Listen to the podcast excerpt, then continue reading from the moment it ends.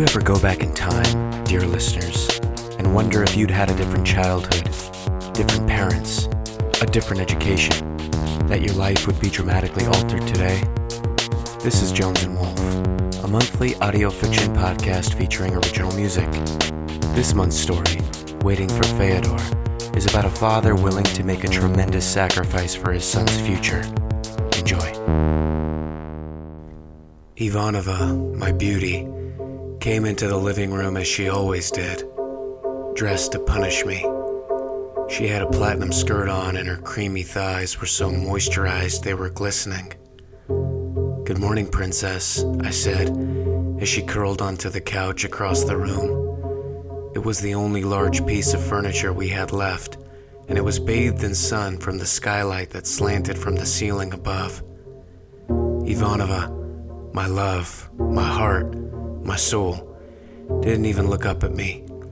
She opened a fashion magazine instead.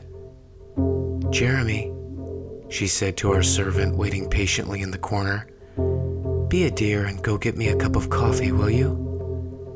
He nodded and went to the kitchen. I hadn't told him yet that I wouldn't have enough money to pay him through the end of the week. I just didn't have the heart.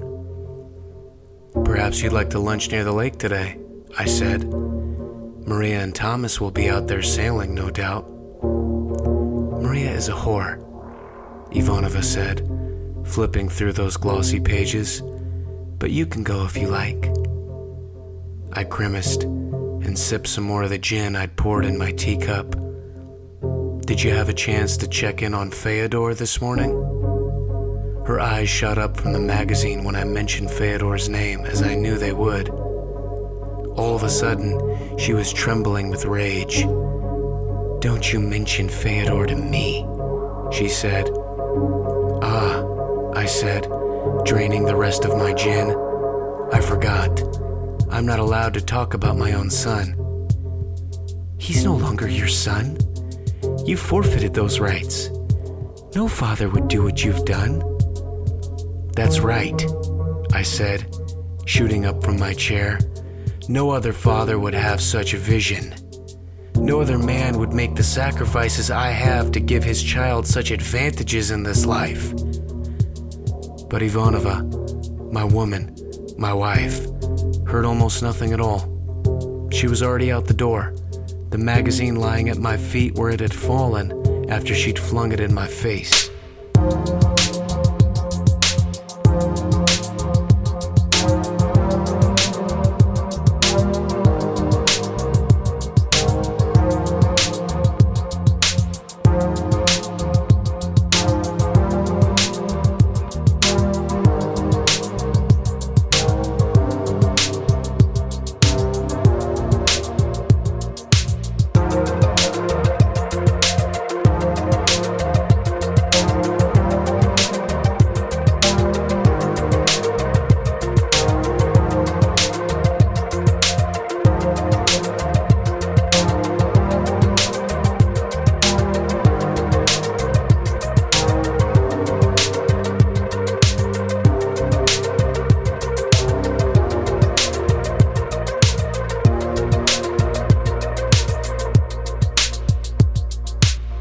Wasn't sure how many gins I'd had, or what time it was when I finally went downstairs to my makeshift laboratory. I just know it was dark, and I was very drunk, and I wanted to check on Feodor, my son, my creation, my future, who was asleep now and wouldn't be awake for another three years. I bent over his bed, rested my glass on some of the machinery, and smoothed his hair. There were electrodes taped to different areas of his head and a stimulus screen that curved around his eyes and pulsated with blue lights. I glanced at one of the monitors above his bed. Alphanumeric code streamed across the screen in neon green. I didn't know what most of it meant, but it captivated me. Occasionally, I recognized a combination the researchers had taught me Pythagoras, Reykjavik, Parliament. Those were only a few concepts out of thousands that were flooding into my little boy's mind. That was the experiment to see if a child could be programmed with the knowledge of a fully formed adult before their eighth birthday.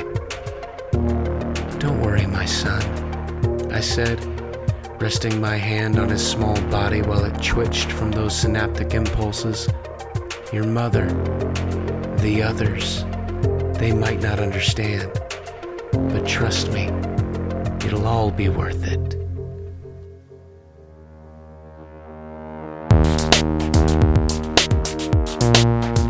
And when Feodor wakes up with a fully formed intellect, what do you imagine he'll think of his father and what he's done? Waiting for Feodor was written and narrated by me, Anthony Jones. The music and sound design were done by Joel Wolf. We'll be back next month with another story. Until then, my ephemeral friends, thanks for listening.